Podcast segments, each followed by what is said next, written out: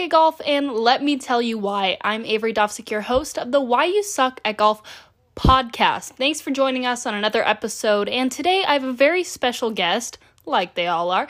But today it is Seth Glasgow. He's the director of instruction at Monarch Beach Golf Links in Orange County, California. He's here to share a little bit of insight on why you might be sucking at golf. And it might not even be your fault. So stay tuned, but first, let's hear from Anchor. Happy to be joined with Seth Glasgow. He's the director of golf instruction at Monarch Beach Golf Links in California, also the founder and director of instruction for the Patriot Golf Foundation. How are you today? I'm well, thank you. How are you, Avery? I am good. Are you keeping busy during the quarantine? I am. I've become a um, home improvement fanatic, so I've renovated my entire um, dwelling. I've become a construction guy. Uh, so I know you live in two places. So home improvement in California or Arizona? Yes, yes, uh, uh, California. Yep. Awesome. Well, let's dive right in. How about you tell me a little about your past and how you learned the game of golf? Well, um, the learning part was an accident. I, my whole career has been one big accident, Avery. It's kind of funny. Um, I got dragged to a camp up in the mountains when I was in high school, summer between junior and senior year of high school. My dad was a big golfer, tried to get me to play golf, and I refused. I was a baseball player, and I just had no interest in golf at all. But went to this camp for a week, and there was nothing to do at all. But they had a little three-hole, terrible golf course, a little shed full of beat-up old clubs and balls, and we just made the circle around this this three hole golf course for the whole week. And when I came home, I told my dad I, I wanted to learn how to play golf. And when he regained consciousness, he went out and got me a set of clubs, and away I went. Um, and so I uh, then, as I to, I got into golf by accident as well. I was at a golf course down here in Southern California, and a couple of friends of mine were out, and we were out there playing. And I'm a left-handed player. I went into the golf shop to admire their only left-handed putter that they have, uh, or that, that they had in, in stock. And as I was looking at the putter, um, the kid who worked the the range and parked the golf carts at night came in and punched the time clock and the boss came out the head pro came out and looked at his watch and said you're late again and they got into a little tiff and the kid quit just walked right out. So the assistant pro behind the counter said way to go pro. You know you're supposed to fire the kid at the end of the shift not at the beginning of the shift. Now who's going to pick the range and park the golf carts? And so they went about to flip a coin to see who was going to do what and i just walked up and said guys i couldn't help but overhearing, and I'm looking for a job right now. And the head pro looked me up and down, said, "Here, fill this application out." And next thing you knew, I was out in the tractor picking the range. So I fell in, I fell into golf um, that way, and um, then as I, I, worked my way up the ranks and became an assistant pro and in the PGA and the rest of it, um, I landed at a golf course where the head pro wanted to start a teaching program and he wanted me to head it up. He wanted me to run it. And I said, Well, that's great. I'm flattered. The only problem is I don't teach. I don't know how to teach. He said, Well, you better learn. It starts in a week. so um, I did not know the first way to go about it, but um, this was back in the olden days, way before your time, and we were watching VHS tapes. Up at every street corner, there was a a VHS rental store. So I stopped into my local one and had a look around, and they had one golf tape, and it was it was called "How to Become a Complete Golfer" by Jim Flick and Bob Toski. And I'd read both of their articles in Golf Digest, and I thought, well, this is good, solid info. So I went home and I watched that video and literally memorized it, and that's that's what I taught from.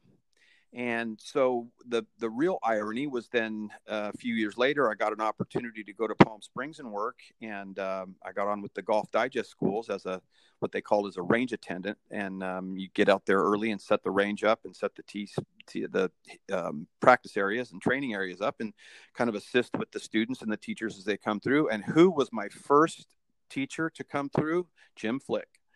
So I walked mm. right up to him and said, Pal, you are the reason why I teach golf. And he said, Well, what do you mean by that? So I explained my VHS rental uh, story to him. And he said, Well, that was pretty clever. He goes, You picked the right tape.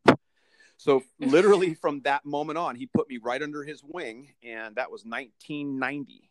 And um, so I was then, I worked for Jim Flick all the way through from then till uh, 2005 and um, so he was pretty much my mentor and and kind of brought me along and led me along and helped me navigate through this crazy world of golf instruction. And so the rest is, uh, as they say, is history. Wow, that's incredible. Yeah.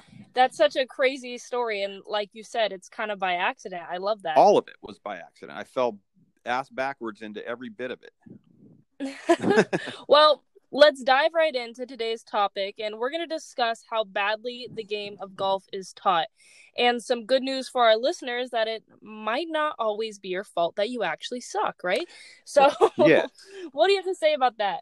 Well, um, I would say a, lot of things to that. I agree with you 100%. It's it's the uh, I feel that the biggest um, deterrent from from getting better at golf is the way we're teaching it and um, uh, it's not uh, as you said it's not the fault of the player. You, you, know not every doctor graduated at the top of their class. Okay? You've got some doctors out there practicing medicine who cheated their way through biology and and but they still made it through. They got their degree and and they're practicing medicine. Now I would say make that same analogy with with teachers. I mean, there's a ton of great teachers out there, but there's also a ton of guys and gals out there who are pretty much making it up as they go along, and they see. Uh, I I've been seeing it for. I've just started my 37th year of teaching, and um, I've seen it for four decades now. Um, the evolution of it. They, a young boy or, or, young man or woman wants to pursue the golf business, they become an assistant pro. They stand in the golf shop and they make minimum wage and fold sweaters and answer the phone. And they look outside and see the teacher out there charging hundred bucks an hour or 200 bucks an hour and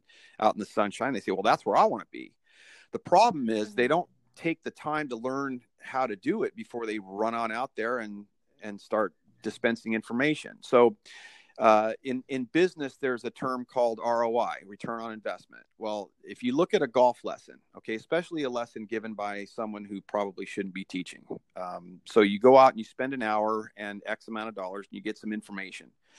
Well, you take that information with you. You go out to the car, you get in the car, you put your clubs in the trunk, and away you go. By the time you make your way to the practice ground after a few days of life getting in the way, you've got about 50% retention of what you learned or heard or said or was was presented during this 1-hour lesson.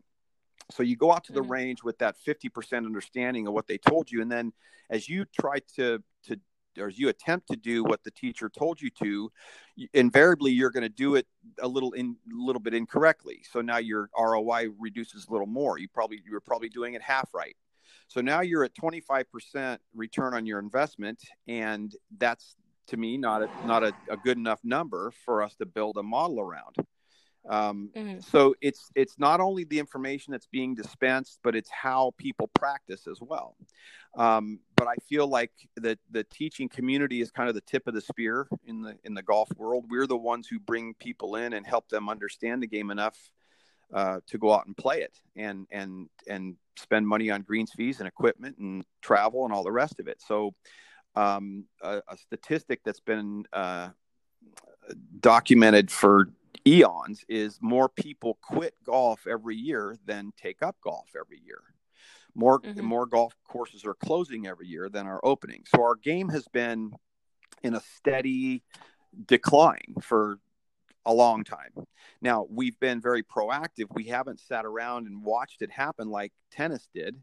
Um, when I was a kid, tennis was a very relevant sport. It was the top, you know, it was the top four or five sport. Um, I, I knew who all the top tennis players were and watched Wimbledon on TV and the U.S. Open and the rest of it. But their viewership has declined as as participation has declined, and all of a sudden, tennis woke up one day and said, "Wait a minute, we we're not even on the radar screen anymore." Well, golf didn't want that to happen, so they've been a little more proactive. There's a lot of grow the game initiatives that have come down through the PGA and the National Golf Foundation and USGA, and those have helped uh, a great deal. But back to the original statement, which you know, a program's only as good as the as the people that are are implementing it, the, the people actually running the program. And I just don't think we've done a very good job of educating people uh, as to how to teach this game well enough to to be able to justify going out and take taking people's money to do it. Yeah, and especially now with all the resources online. What do you think about that? People taking so many different um, direction from so many different professionals online, and do you think you should stick to one coach, or do you think it's good to get other opinions? Well, it's it's awful. I mean, the golf golf is a habit formation game. Okay. How could, I mean, just conventional logic, let's take ourselves out of golfers' mindset and into just just straight conventional logic. How would you ever expect to build a habit when you try something new every single time you swing the golf club? So that at the core of all of it is um, to your point, finding credible information and, and sticking to it. Now, ironically, um, going back to 1991, we had our first um, opening presentation with the Nicklaus Flick Golf Schools. Um, Jim Flick, who I mentioned earlier, was Jack Nicklaus's swing coach. So in 1991, Jim left Golf Digest and they created the Nicklaus Flick Schools. And and Jim took myself and a few of the Golf Digest guys along with him. So we were on the original Nicklaus Flick staff, and I remember he would stand up in front of the people every three days. We'd do three day golf schools, and he'd say, "Folks, we live in an era of information overload. There's so many ways mm-hmm. to access information as to how to get better. It's it's all it does is, is make you worse and confuse you. This was 1991."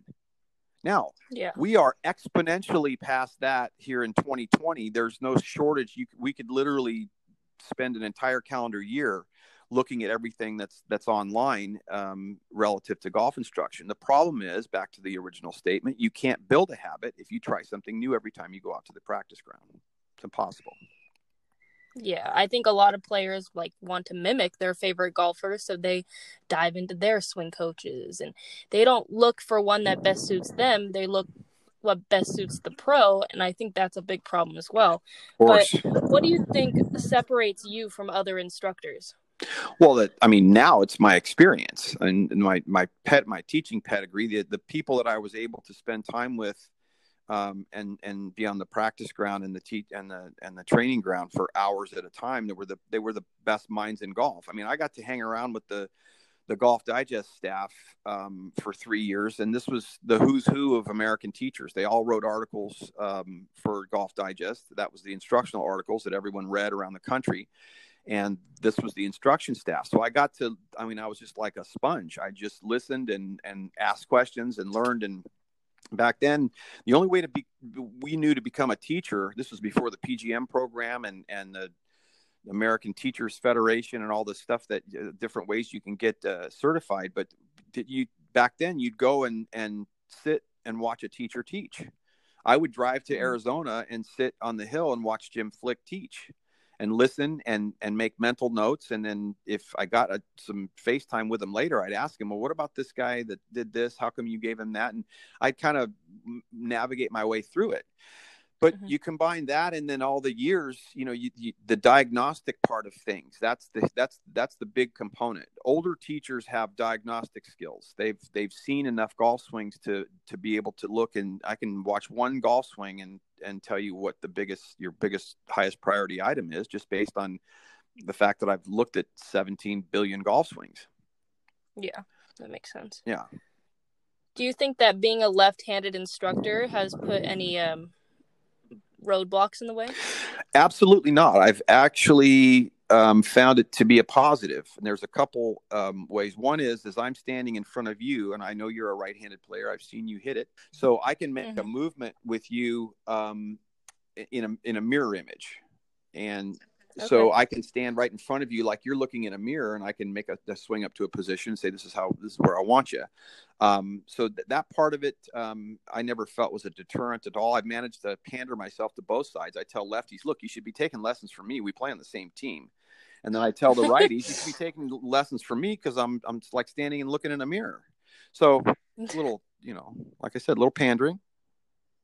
Oh, I love yeah. that. I love that. I think you need that to be successful. It's such a competitive industry too. Absolutely.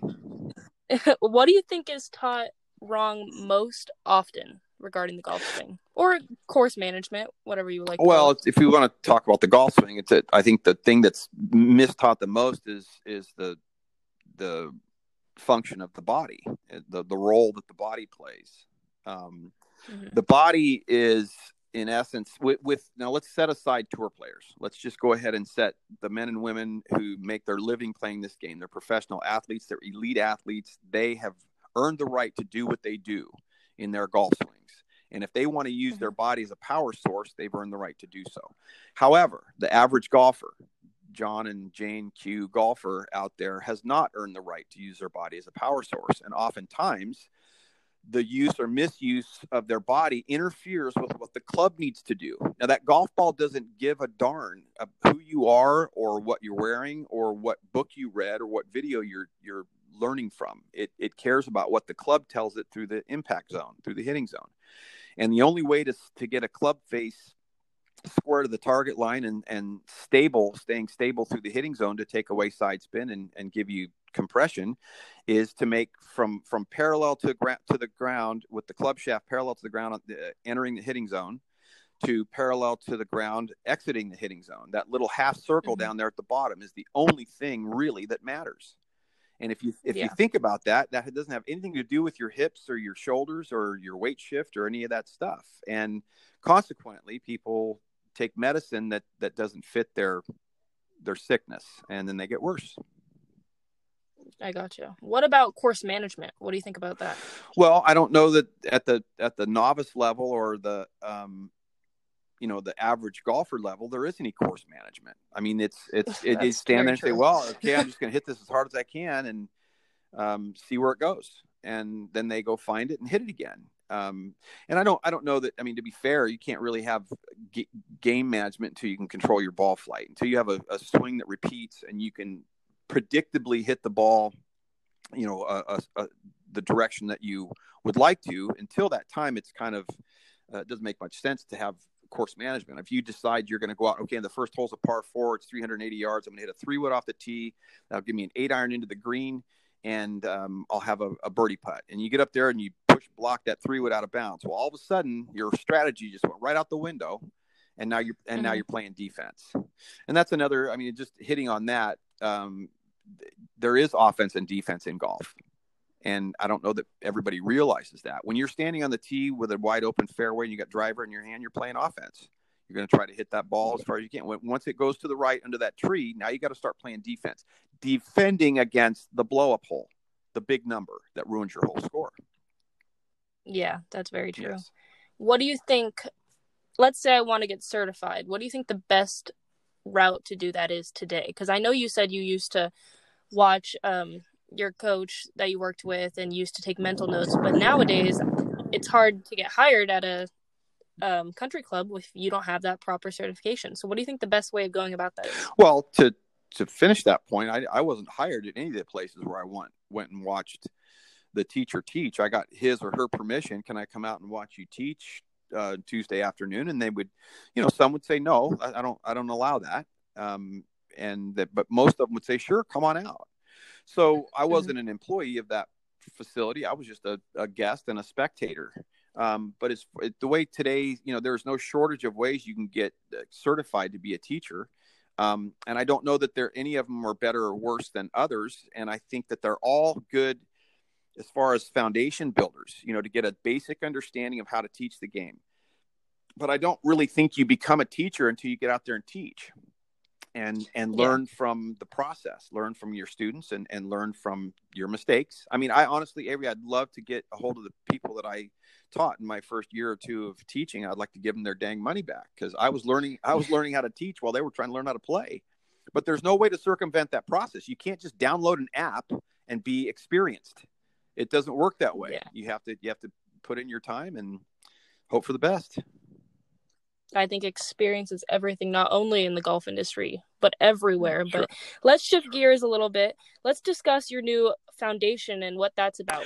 Well, what it's about is giving back to um, these people who've sacrificed um, everything uh, for us, for our freedom and uh, for our liberty. And uh, it, it, was, it came from, um, I mean, I've always been a patriot. Uh, my, my father was in the Navy.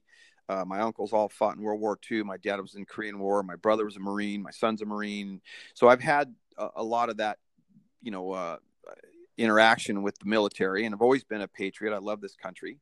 Um, but I went to, I was invited um, to the Folds of Honor, um, the, their first um, gala event that they held for at the the Patriot uh, Golf Club in in Tulsa, Oklahoma um, and it was the Patriot Cup. And um, gentleman by the name of Dan Rooney, Lieutenant Colonel Dan Rooney, founded the uh, Folds of Honor Foundation to help uh, provide scholarships for kids whose parents have been lost in the War on Terror.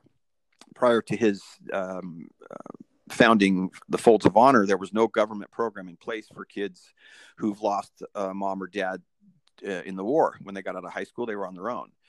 So Dan created Folds of Honor so that these kids could get, get scholarships and and go to college. And um, so he's he's sent thousands of kids through college since um, uh, early part of this century. And I was exposed to that, and it really resonated with me. So I got on uh, the the idea of creating a golf school that um, we could do golf schools around the country for our corporate um, friends and um, the, then divert the the proceeds to the foundation.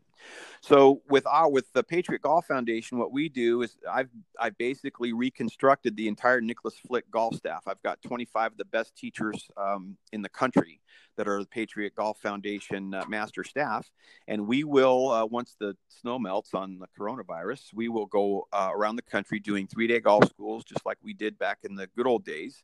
The difference is when the corporation um, writes a check for this three day event uh, 100% of it is tax deductible. It goes, they're writing their check to the Patriot Golf Foundation, and um, because it's a business activity, uh, they can write the entire thing off on their taxes. So it's a win-win-win. Um, the, the, the company is winning. They're getting a great uh, three-day experience with the best teachers in the country uh, that they can um, share with their employees or their their vendors or their clients. Um, the, our staff is getting a chance to go back out again and, and spread this this word and and be ambassadors of golf again. And then the foundation um, benefits by um, receiving the proceeds. So you know it's it's different now. There's no profit margin. It's it's proceeds. Whatever's left over from the cost of doing the school goes straight to the foundation. That's incredible. I think you need this quarantine to be over. Yes. So you can get on and doing that. That's, now you're a pretty you're pretty awesome. powerful girl. Why don't you do something about this? Step up and let's let's fix this. Call uh I wanna be I wanna be back on the course as much as you. Oh, so. I can imagine. You guys you you players yeah. are going nuts. Yeah, just a little bit. Um, considering I only have some hardwood floors in my house, the greens are rolling very fast. Well, when, hey, look at the bright side. Now your glass always has to stay half full. Avery, if you get good putting on those hardwood floors, imagine how good you're going to be when you get out on a real green. Oh, I know. I'm going to hit everything. Yeah, a little short. Yeah, I was going to say, yeah, you're going to leave everything ten feet short for the first couple uh, sessions, but you'll get your your rhythm back. I agree. Well, I want to thank you for hopping on today's episode and sharing some insight about a possible reason why people might suck at golf, and of course, a little bit about your foundation. It has been so fun. Well, I thank you so much for inviting me. It was great, and I'd be happy to come on anytime. All right. Well, I'll see you soon once this quarantine's over. Thank you very much. Stay out of trouble and um, keep your head down. Sounds good. Talk later. Thanks. Bye. Bye. As always, thanks for tuning in to another episode of Why You Suck at Golf. I'm Avery Dovsek, and you can find me on any social media platform at Avery underscore Dovsek. That is A V E R E E underscore D O V S E K. Thanks for tuning in, and keep an eye out for the next one.